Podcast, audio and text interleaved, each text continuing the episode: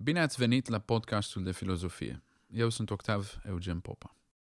Astăzi vom vorbi despre filozofia politică a lui Platon. Întâi, ce este filozofia politică?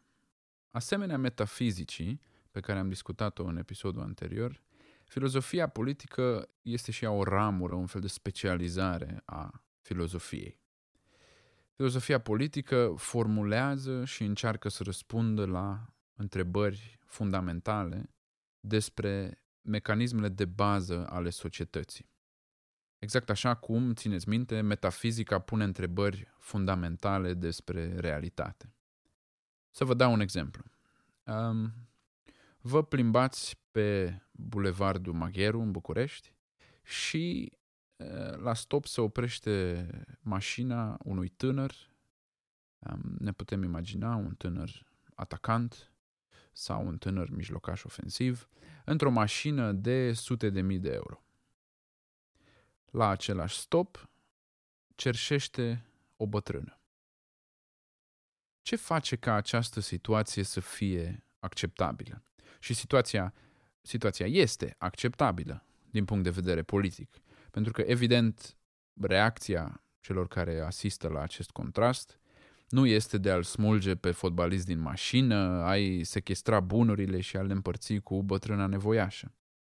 E ceva, deci, în filozofia politică a societății noastre, în fundamentele organizării uh, noastre politice, care ne spune că situația e până la urmă acceptabilă. Ceva de genul, atâta vreme cât fotbalistul cu pricina își plătește taxele și a achiziționat mașina în mod legal, nu este nicio problemă. Nicio problemă politică, în orice caz, în um, contrastul respectiv. Această concluzie, acest fel de a gândire, vine deci dintr-o anumită filozofie politică. Bun, să trecem la Platon. Spre deosebire de partea metafizică a gândirii lui Platon, filozofia lui politică nu poate fi înțeleasă în afara contextului istoric în care a fost dezvoltată. Va trebui deci să dăm un fel de zoom out și să ne uităm de data asta nu la personaje și ce zic ele, ci mai degrabă la decor, la scenă, la recuzită. De tânăr, Platon, după cum poate știți, a făcut parte din grupul de studenți uh, care l-au urmărit pe Socrate prin uh, piețele ateniene. Despre Socrate știm foarte puține lucruri în mod direct, pentru că el n-a scris niciodată nimic. Dar după moartea sa, Socrate a devenit personajul principal în foarte multe dintre lucrările studenților lui. Aceste lucrări fiind scrise, după cum am văzut, în episodul anterior, în forma unor dialoguri. Dialogurile lui Platon, cât și a altor filozofi din epoca, dialogurile lui Platon sunt de regulă, deci, dialoguri între Socrate și alți uh, cetățeni. Însă ce e important e să menționăm aici felul în care a murit Socrate. Socrate a fost condamnat la moarte de către un tribunal ales în mod democratic dintre cetățenii Atenei, uh, cetățenii bărbați ai Atenei, ca să fie clar, uh, hashtag feminism. Motivul pentru care a fost condamnat la moarte aș spune că e irelevant, pentru că cel mai probabil motivul nu a fost decât un pretext. Oficial, uh, Socrate a fost condamnat pentru Um, nerespectarea zeilor atenieni în conversațiile pe care le avea cu studenții lui sau ceva de genul ăsta. Un fel de um, corupere de minori, dar fără minori. Socrate, deci, mentorul lui Platon, este omorât de către un sistem democratic în mod nedrept, pe baza voturilor uh, celor mulți, pe baza tiraniei maselor, dacă vreți. Dincolo de asta, trebuie să spunem că democrația asta în care uh, Socrate și-a găsit sfârșitul a fost instituită printr-o lovitură de stat care a înlăturat un regim politic anterior cu care, așa numita tiranie a celor 30, un regim cu care Platon avea anumite afinități. Unul din uh, liderii celor 30 era unchiul său. Moartea lui Socrate vine deci să-i confirme lui Platon ceea ce bănuia deja, și anume că democrația nu prea funcționează pentru binele cetății. Acesta este contextul istoric în care Platon începe să dezvolte idei uh, politice. Și atunci, în acest context, um, cu alte cuvinte, din moment ce votul majorității nu este neapărat o garanție a, a binelui, a virtuții, întrebarea pe care și-o pune Platon este cum trebuie organizată o cetate sau un oraș pentru a putea fi o expresie a binelui, a virtuții. În perioada dialogurilor de tinerețe, scrise deci foarte mult sub influența lui Socrate, răspunsul la această întrebare nu este foarte bine conturat. În dialogurile de tinerețe, Platon ne servește câteva principii incomplete și oarecum banale, extrase din atitudinea socratică față de concetățeni. Uh, cetățeanul trebuie să fie just. Uh, cetățeanul trebuie să acționeze în mod cinstit față de uh, alți cetățeni, bla bla bla. Uh, clișee. Adevărul este că Socrate n-a fost niciodată un om al orașului, un cetățean de vază.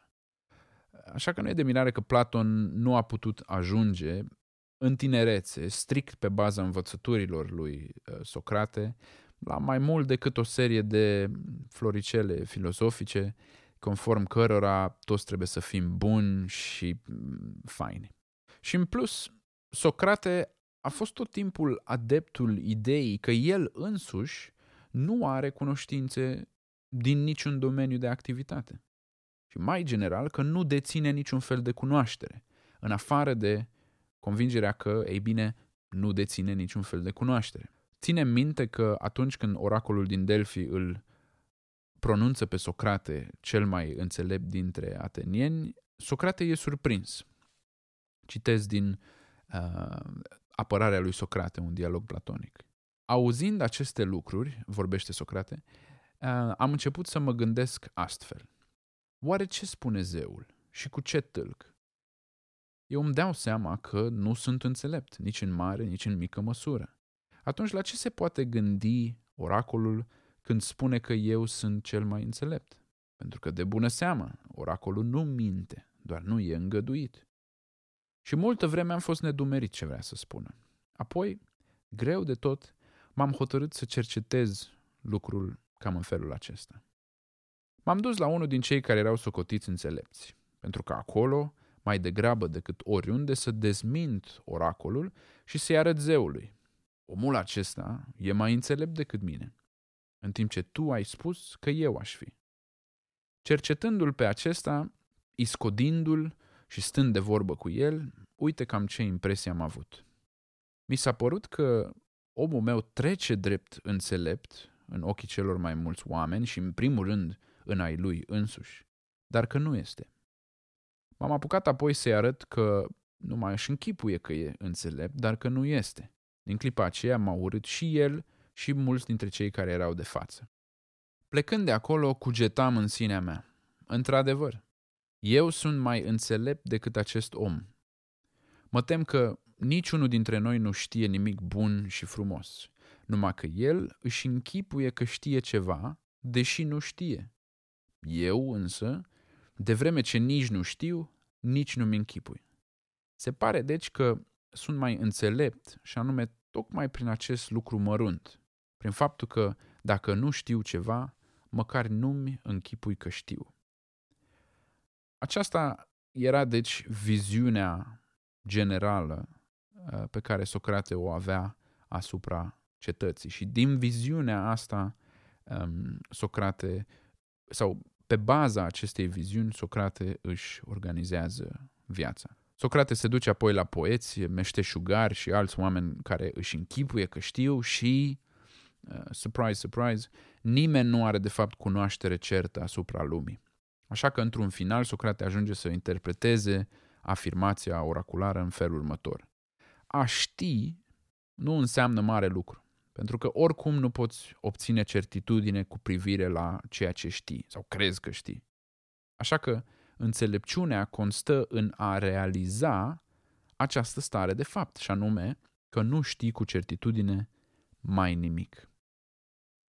Evident că pe aceste baze nu se poate constitui o filozofie politică. Socrate nu a fost niciodată un om uh, politic. Viața lui în cetate are ceva din viața bufonului mai degrabă decât viața cetățeanului de rând. În sfârșit, după ce Socrate este condamnat la moarte și executat, uh, Platon își bagă picioarele în ea de Atena și o ia la pas, pleacă din Atena, călătorește timp de 12 ani, conform unor surse, până în Egipt. Um, după 12 ani uh, se întoarce în Atena, înființează o academie și dialogurile care sunt scrise în perioada asta sunt uh, de regulă văzute drept dialogurile de maturitate. Platon se întoarce în Atena după acești 12 ani um, with a vengeance, ca să zic așa. Apare Platon, Platon 2, formulă îmbunătățită. Platon uh, 2, reîntoarcerea. Singura filozofie politică demnă de acest nume apare în dialogurile târzii ale lui Platon, dialogurile de maturitate. Cel mai bun exemplu și, și cea mai bună scriere care ne-a rămas din antichitate este dialogul Republica. În Republica, Platon se bazează pe metafizica de care vorbirăm la început uh, în primul episod, pentru a susține o formă de guvernare aristocratică, în fruntea căreia se află cei care au capacitatea de a obține cunoașterea formelor ideale. Adică cei care sunt în măsură să obțină cunoașterea adevărată. Filosofii. Nu filosofii în sensul socratic al înțeleptului uh, muscă pe fund de cal, ci filozofii aceștia care au capacitatea de a trece dincolo de tărâmul real, tărâmul percepțiilor, tărâmul aparențelor, filozofii care pot înțelege justiția cu J mare, binele cu B mare și așa mai departe.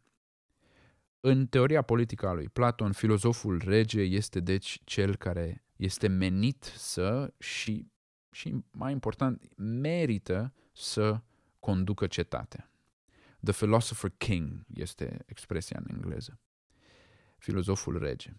Acum, trebuie să fim sinceri și să spunem că în dezvoltarea acestor idei, Platon nu se rupe în totalitate de atitudinea socratică. Deși, evident, aceste idei contravin acelei înțelepciuni socratice a lipsei de înțelepciune, Platon susține totuși în continuare ideea că metoda socratică a dialogului, metoda prin care un oponent încearcă să testeze validitatea opiniilor avansate într-o conversație, este o metodă prin care non-filozofii, ca să zic așa, oamenii de rând pot deveni uh, filozofi.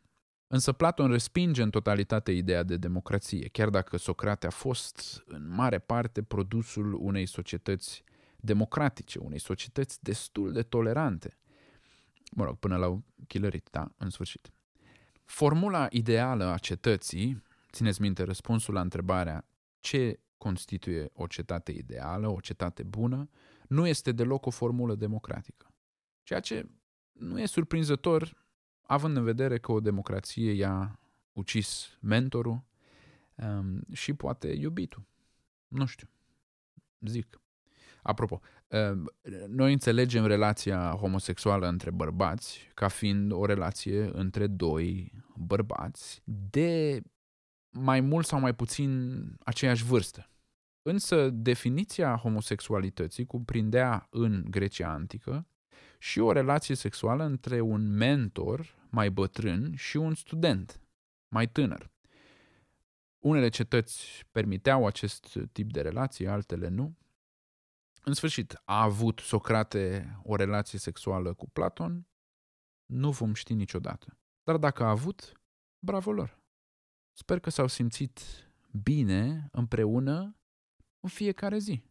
De două ori pe zi. Respect. În sfârșit, um, filozofia politică a lui Platon pleacă de la ideea că unii cetățeni, filozofii, deci, sunt mai în mare măsură să conducă cetatea către virtute, către bine.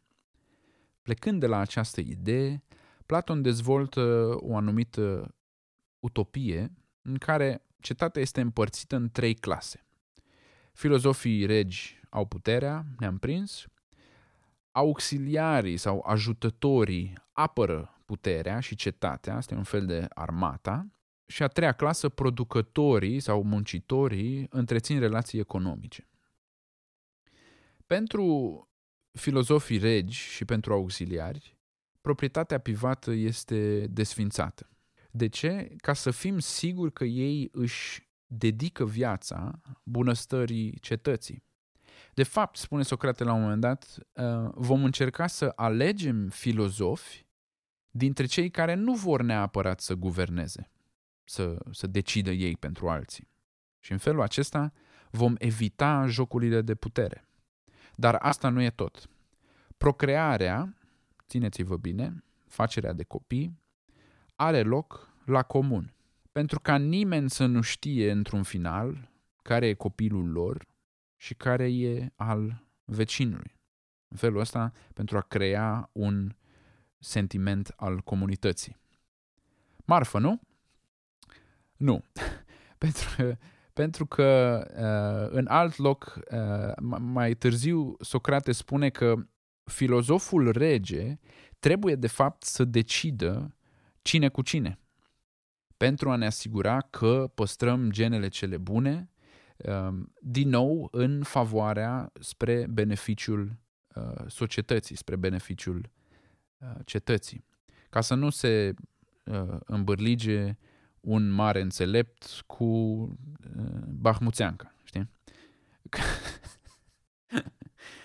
Um, cât despre educație, filozofii vor fi uh, singurii care se vor uh, îndeletnici cu studiul matematicii și studiul socratic, adică dialectic al formelor. Auxiliarii se îndeletnicesc cu muzica și poezia, iar producătorii învață doar prin, uh, prin copiere, prin ucenicie de la părinți.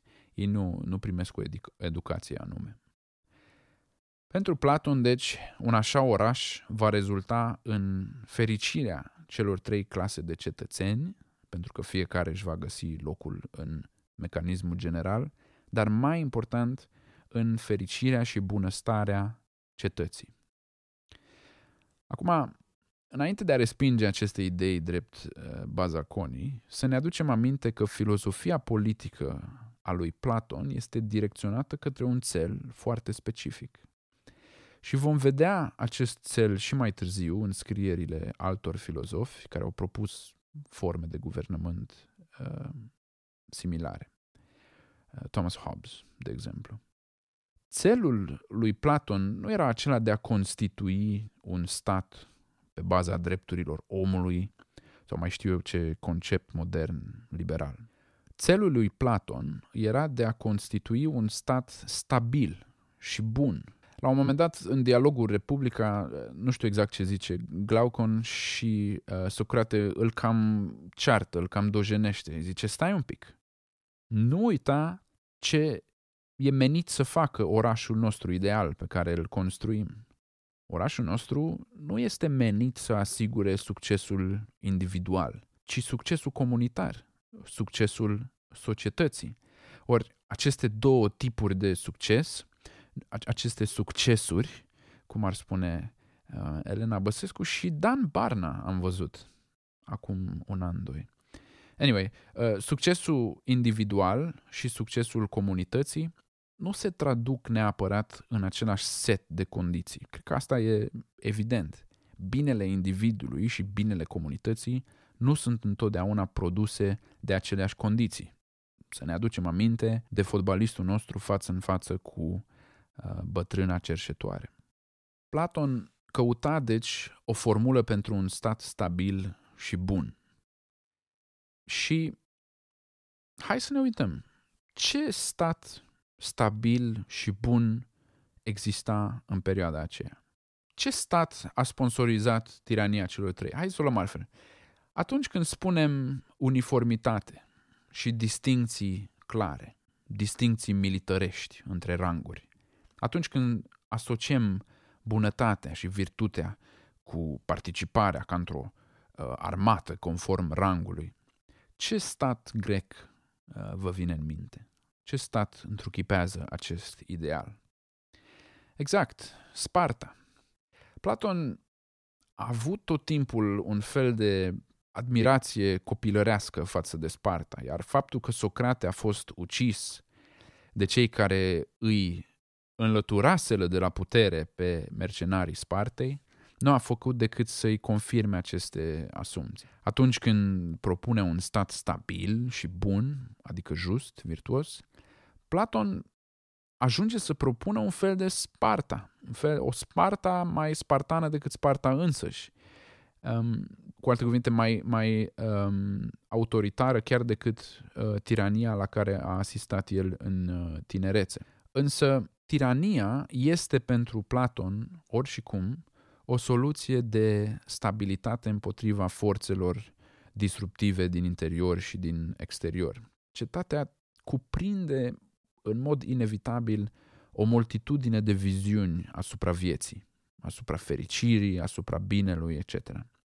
Și asta îi sperie, pentru că rezultatul imediat pare să fie acela al dizolvării, al desfințării contractului social, ca să zic așa, sub presiunea acestei pluralități. Cum ne putem noi înțelege ca cetățeni dacă tu ai o perspectivă de viață, un worldview, total diferită față de a mea? Aristocrația filosofilor în Republica lui Platon este deci un răspuns anti-individualist, nu pentru că ținea Platon neapărat să instituie dictaturi, ci pentru că venea să răspundă la niște îngrijorări anti-individualiste, la niște întrebări comunitare, la niște întrebări sociale. Întrebarea lui Platon nu este neapărat care este identitatea și deci autonomia sau libertatea individului față de stat. Asta e o întrebare uh, modernă pe care nimeni nu și-o pune în mod serios din coace de iluminismul european. În Constituția americană de la 1787 citim We hold these truths to be self-evident, that all men are created equal, fără ranguri, deci, that all men are created equal, that they are endowed by their Creator with certain unalienable rights, that among these are life, liberty, and the pursuit of happiness, that to secure these rights, governments are instituted among men, deriving their just powers from the consent of the governed. Iată cât de diferit este, cât de diferită este filozofia politică modernă. Aveau să treacă deci două milenii de la Platon la uh, George Washington pentru a schimba viziunea spartană asupra statului. Și, evident, la 1787, încă uh, vreo două secole până această idee avea să pătrundă în forma democrației liberale în restul lumii. Să nu subestimăm, deci, puterea unor idei.